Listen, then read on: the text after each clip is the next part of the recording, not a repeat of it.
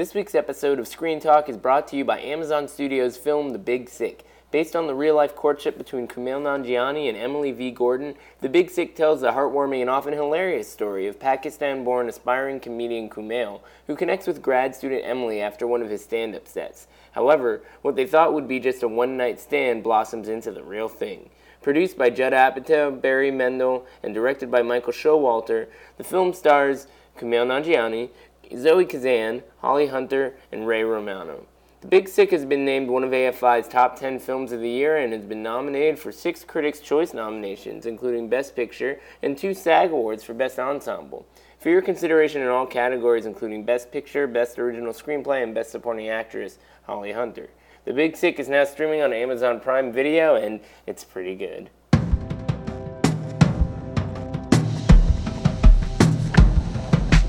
Welcome to Screen Talk, IndieWire's weekly podcast. I'm Eric Kohn, the deputy editor and chief critic, joined as always by Anne Thompson, our editor at large, and we have had a very busy week, and for many different reasons, most of them having to do with awards, but also other things having to do with galaxies far away and uh, big corporations buying each other. So we'll dig into all of that stuff. But let's start with the award stuff because uh, that's sort of the most straightforward news of the week because we saw it coming. The Golden Globes nominations, almost as notable for what didn't make the cut the real It's- snubs. As It's the real, yeah, it's the real. Actually, what it is is it's the return of the Hollywood Foreign Press. You know, the old wackadoodle, HFPA, completely man. out of their minds. You never, know, never on some other to- planet. To, figure out, yeah, some new way to surprise you. you know, and so what you have to do is sort of, you know, throw away this sort of obvious crazy stuff like you know, Greatest Showman and and. Uh,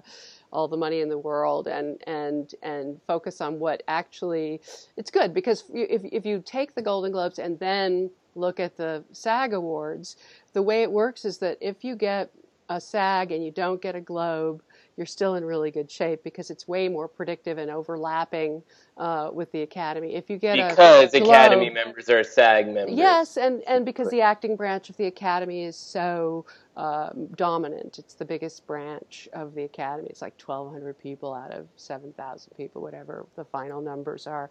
But um, the thing with with uh, but if you get a Globe and you don't get SAG, that's kind of a bad thing. And and if you get both, that's a really good thing. That starts to look like you've got some momentum and you're going forward. So we can say safely that Shape of Water and Three Billboards and Call Me by Your Name and Lady Bird are continuing to be really good, and we don't have to worry about Gary Oldman.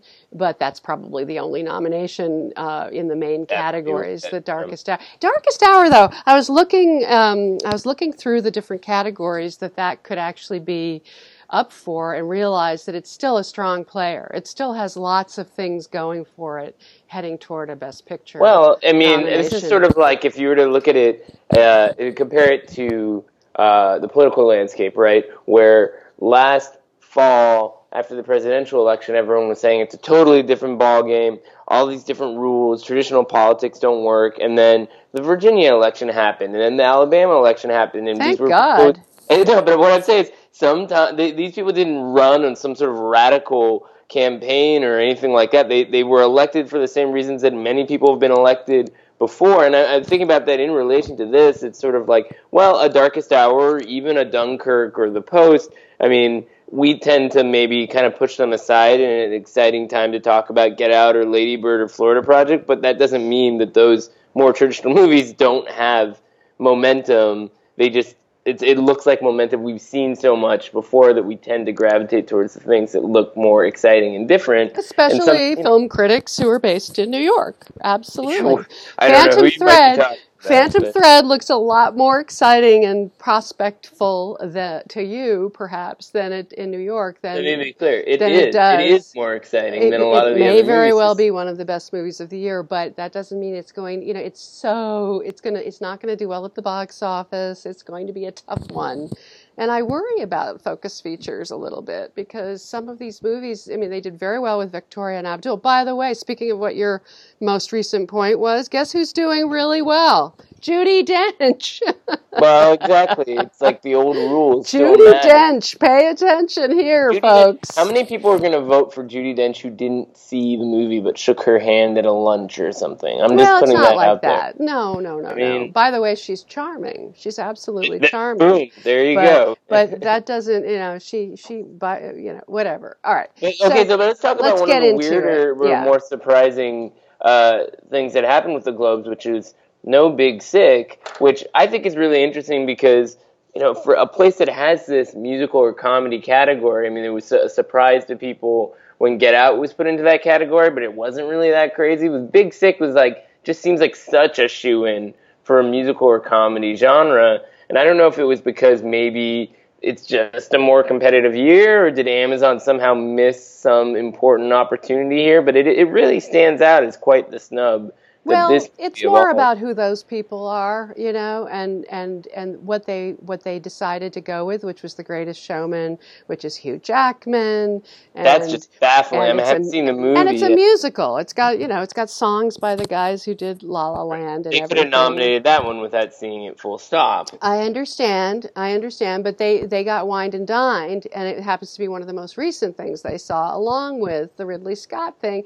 And again, Ridley Scott's a buddy; they've been you know friendly with Well, and him. that's the, they're the only ones who've seen it. Really, So, the only in, in, ones. Indeed, and, it, and and I believe it was something of a work in progress at that point. But um, and then they go all the way with the Christopher Plummer nomination. But on the other hand, SAG, that voting body, the 2,500 uh, nominating committee, which changes every single year. Now, part of the thing with that, you can't lobby the same people over and over again. It's not like this captive audience. It's a different group every year. well, and they did not see, as far as we know, we didn't. didn't. They, They, did not. They did not see those two films, and uh, until very late. And that doesn't mean all of them saw it. It was after Thanksgiving. the The ballots were due on December tenth, and they didn't get screeners until even later. Until Right, so right the one went out eleven twenty eight. One went out right before the the due the ballots were due. So those two movies are not out of the running at all, just because they were snubbed by Golden by the uh, SAG voters. They they're probably going to be very you know for Daniel Day Lewis not to get nominated. I mean, it's more like Wolf of Wall Street or Django Unchained. You know, one of those. Right. Yeah, they just have to do late-breaking a little bit of extra legwork now Yeah. to kind of get those people who are SAG members and also Academy members to be aware of them, which they can do. There's no there's no problem there. Well, the SAG involved. nominations are out, so SAG that's that ship has sailed. They won't Right, get that. Right, but I, what I'm saying is that I mean, what you, your argument that you know the point you keep making with it, you look at the guilds, like there are SAG members who are also voting on the Oscars. So right, right, right, those right. people need they'll to see. they'll see them, and and by the way, that's the other thing to remember, which is that at this time of year, and I realize that you and I have seen everything just about at this point. Although I'm seeing Greatest Showman tonight, and I'm, and I'm seeing, seeing all the money in the all world the money tomorrow. in the world tomorrow.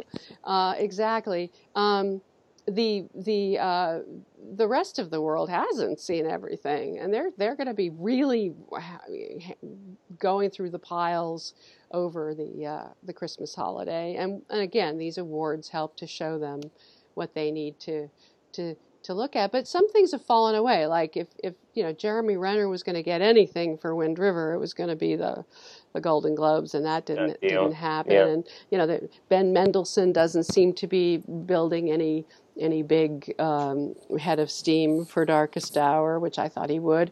Um, and and I still think Michael Stuhlbarg, even though he hasn't appeared uh, on on either of these groups, um, he could still be uh, the one for Call Me by Your Name. I just feel it like Well, it's an interesting challenge there, right? Because Timothée Chalamet seems to be the front runner Well, for Best Actor. No, Gary Oldman still is. Well, I don't know. I mean, it, well, again, I'm in New York. Darkest bubble, Hour is but- a is a very popular movie, by the way. It it isn't doing that well at the box office.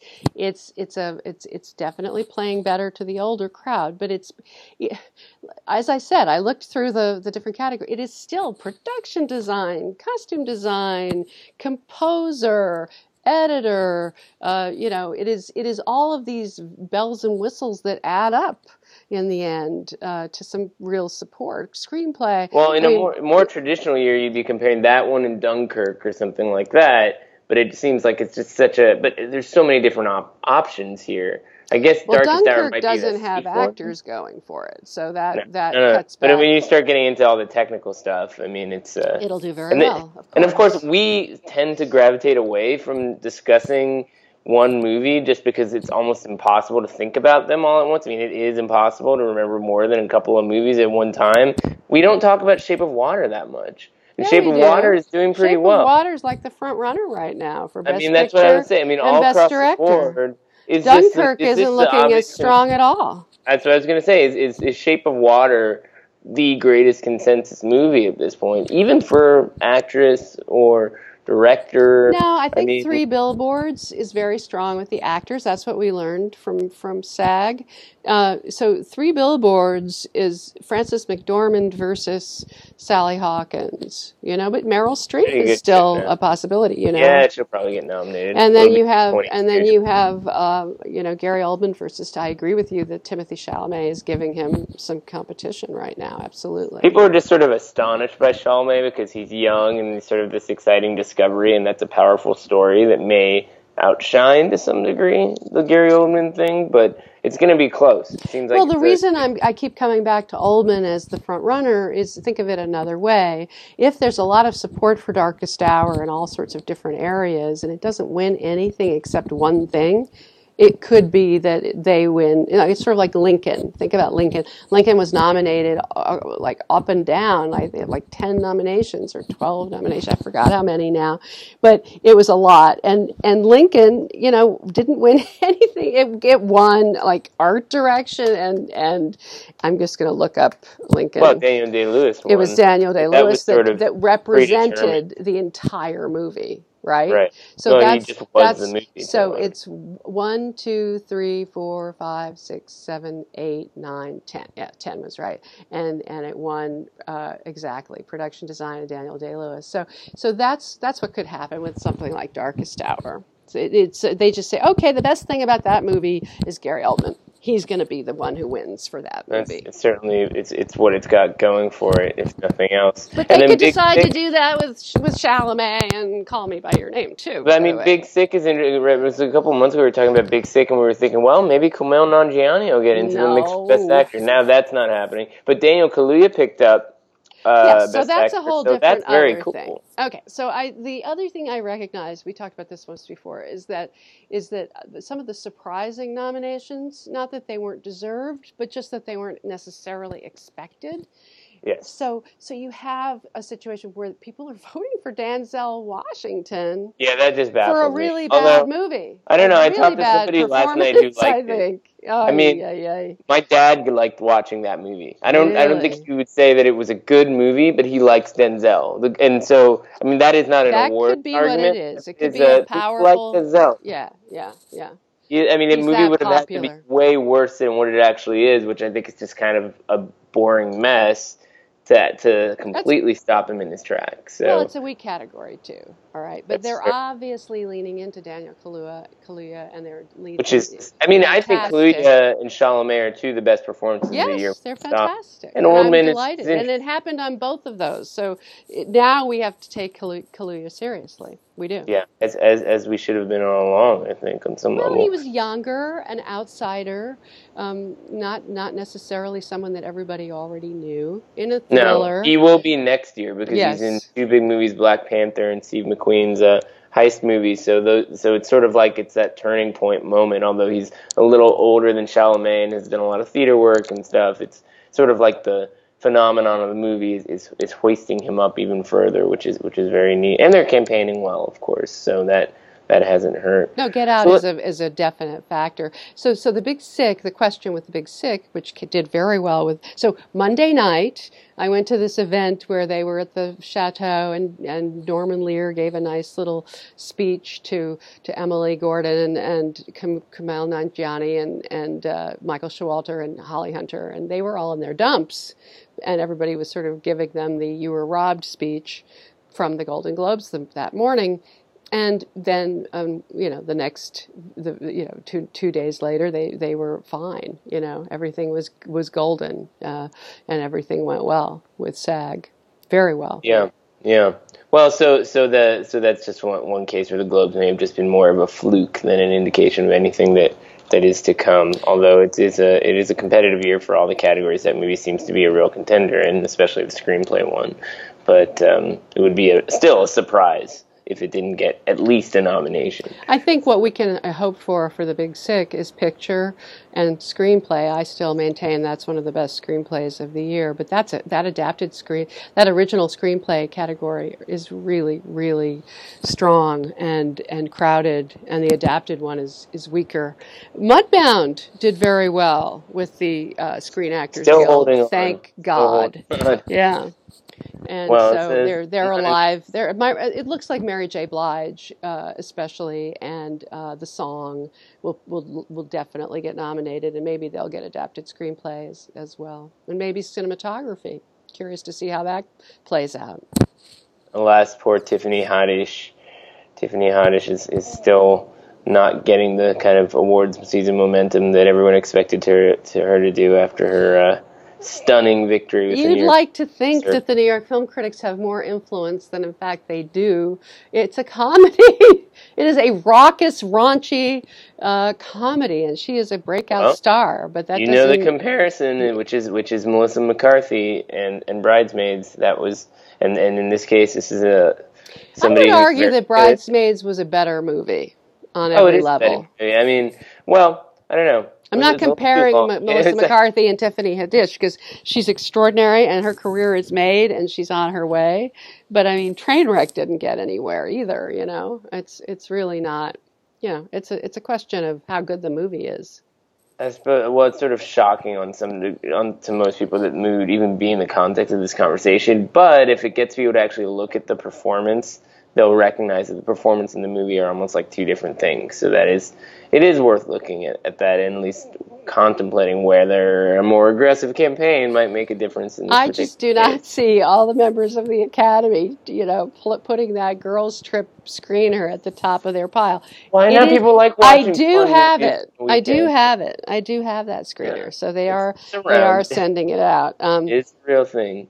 So let's talk about the the other big story this week, the one that that really has been kind of shaking up the business, and that's Disney once again opening its mouth and swallowing another ginormous uh, entity whole. In this case, Fox's movie and TV properties. Uh, which is a huge deal on so many levels. The the very notion of mind-boggling. video, you know, consuming another one, uh, just opens up so many questions. I mean, on the same day that all this net neutrality stuff went down to the FCC, it really just makes you start thinking about, you know, what is the future of media? Who are going to be the new power players? Now Fox is. It's not gone, but its its future is with Disney. So what does that do? Well, I they're mean, we were leasing talking the about lot so for one things. thing. They're going to keep that. Well, it's, it's not it's not gone yet. It's not. They're leasing it for like seven years, and what they're saying in the short term is is that everything, you know, everybody will stay where they are, more or less. I mean, it's going to be a Think about it. It has to be a very long, slow. There are all these deals. There's all these commitments. There's all these contracts. There's, you know, the the you know, it isn't like Stacey Snider is going to leave her office tomorrow. Um, but the question of what happens to Stacey Snider and what happens to Emma Watts, who's a very hot executive who's been courted everywhere, and and Stacey Snider and and Dana Walden, the head of TV uh, over at Fox, very uh, veteran, 20-year star over there, have been you know interviewed over at Amazon, which is looking for a new leader. So it's it's it's going to be very interesting to see if that's something that interests them the way it interested someone like Scott Stuber, who went over to run uh, the Netflix movie side for for Ted Sarandos. So it's it's it, but basically they're taking all this content that they're going to use for their over the top play in 2019, and they're basically setting themselves up to compete with Netflix. But it's very interesting because before we get too deep into that, people may not always realize the trickle down effect of something like this. It's not just about executive shifts and things to like like that. It has to do with you know the Marvel movies that you like to watch can now theoretically accommodate the X Men. You know, there's there are the, these ways in which these two major entities can know you know sort of line up and and create movies in different ways that have a big effect on blockbusters but then you also have questions like Fox Searchlight which uh, here we have a company that for over 20 years has been a major indie player. Question is, I mean, what you're talking about with the OTT play is, are they going to become sort of the new streaming giant that also, you know, has an in-house production unit and can can really compete with Netflix no longer allowing Netflix to kind of dominate the landscape, or will kind of the aspect of Searchlight that has been a key part of its identity, going to festivals, acquiring movies, and kind of releasing them in a traditional theatrical way. I mean, does that still have legs? Is it are they still going to be you know looking for well not the next Patti Cakes which they bought at Sundance last year. And Patti Cakes is but, the perfect example of a movie that would have done better in the Netflix model than it did in the theatrical model, and I think that's what's going to happen. Is that now that they're no longer now that Disney is embracing the reality of the digital window universe, and they are going to uh, not necessarily play the, the theatrical exhibition game the same way, they can open this up and, and they can say, this is going to be done this way. This is going to be, what are the real prospects that something like Patti Cakes is going? I think when they finally looked at Patti Cakes and, and, and figured out what they were marketing and how it was playing, they I think they kind of knew. And, they just and, uh, you could feel it when you were going to you know, an event for the movie or something. They were just sort of like, eh, whatever. So so basically, they and no, it, that was a wonderful movie, and I think I think it would it have okay. been. It was a crowd pleaser. It would have played well. In a, so then you have to question, you know, how how long do Nancy Utley and Steve Gilula, who are the best at what they do and have been doing it a long time, as you say, how long do they stay on board? You know, when do they do they move to a more younger, hipper, uh, you know, demo at some point? You know, that these are the questions that everyone is asking. You know. Yeah. No, and, and it'll be interesting to see how quickly change takes place. I mean, Sundance is right around the corner. Is Searchlight going to be an active buyer there? And if so, will they be an active buyer in a different capacity than they have been before? Or is this one of those, those things where it's just, you know, a big company buys something and then really takes its time figuring out what it wants to do with the shiny new toy? I mean, they probably are not going to be able to just go in and be a big player unless something changes. But hopefully, it's interesting the, because they somebody's going to say somebody is going to say you are going to Sundance to buy for these for this particular purpose and, right. and tell They'll them what that purpose is. What are their marching orders going to be? Or you're just going to release all the stuff that you have already in the pipeline, and then we're going to stop doing theatrical. I don't know. I mean, possible. you know, I mean, the theatrical thing is so dicey right now. You know, it really yeah, is. It's not dead. It's just I think it's become more of this rarefied thing. Some movies belong in theaters. You know, whether it's whether they're big studio productions or they're you know kind of you know specialized phenomena like the Paul Thomas Anderson movie where he'll call every projectionist in the country and make sure they know how to show a movie on 35 or you know so so there is a, a future for theatrical but in a big entity like Disney it's I mean I someone could maybe make the case that it's still there but I'd be really fascinated to hear how they explain it because I'm sure it's um, in a very limited capacity probably much more limited than what Searchlight's been doing over the last couple of years just on autopilot to some degree. I mean, the idea of the platform release seems less and less valuable when you have a good OTT strategy and can really just hone in on getting those people who are watching stuff at home to watch stuff they might not otherwise be sort of convinced is worth their 20 30 bucks what we so. have to hope what we have to hope is this fox searchlight is still going to be making movies that's the important thing i think my personal feeling is that there's less it's less important how they're released than that they get made. The kinds of movies we care about, the kinds of movies we value, and that's where the chill is. The chill in Hollywood, and I'm sure in New York right now, is that fear, that fear that the, the, the kinds of movies we care about are going to stop getting made and that's right. what we have to be really worried yeah. about. And Sundance will be very telling. Yeah, yeah, no, maybe Neon is going to make it, or maybe exactly. the Orchard is going to make it, right? Or A24 or anybody or Annapurna. I mean, there's there's certainly it's a it's a more diverse landscape than it's been. So the other big story this week is also Disney related, only in terms of who produced it. Speaking of which, and that is Star Wars. no spoilers. Nobody needs to worry. They don't have to turn things off. We already know that a lot of stuff happens in this movie and that a lot more people liked it than you might have expected. I mean, not to say that Force Awakens didn't play well, but I think at least on the level of reviews, this one has definitely played significantly better for good reasons. It's it rises above expectations, I think, because it's really good filmmaking and writing even as it manages to also just be generally speaking a satisfying Star Wars so movie. what I'm going to say to you is that I think the writing part of it is the key because what Rian Johnson was able to do, because he's such a smart, clever, creative, lovely fellow, and you and, and the only and, and, and the only writer and the only credited writer. Usually, you see a bunch of so writers. this guy, you know, there was a writers' room. There is a group of people that work on this stuff over at Lucasfilm, and he was, you know, he wasn't bouncing against his own wall. He did have people he could bounce off of, and he brought things in. Like there's this one very cool new wrinkle, new thing that people can do in this movie that I won't name and and he figured out that he that he could try to do this and he went to them Everybody keeps saying that. I have no idea what you mean.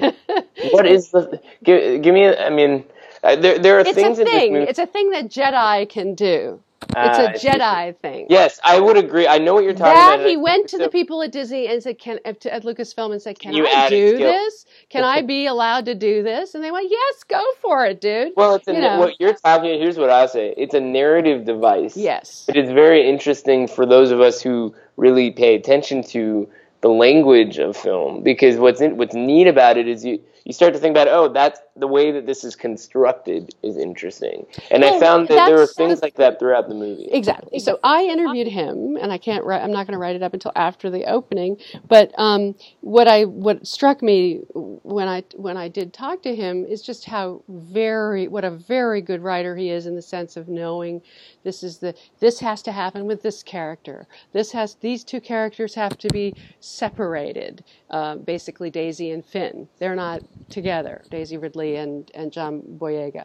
There's Um, basically two concurrent there's adventures. there's a lot there's a there's a parallel you know structure for But people, this. you, you you and other people were saying like a lot happens, a lot of plot, and I was ready for like you know Interstellar or something. It's a very engaging, watchable movie. I mean, it's Oh, a, yeah. it's very, it keeps the audience in mind as it goes along in a very interesting way. So there's so much payoff, but the payoff also gives you all these new settings and set different kinds of expectations. And I actually think it's his best movie.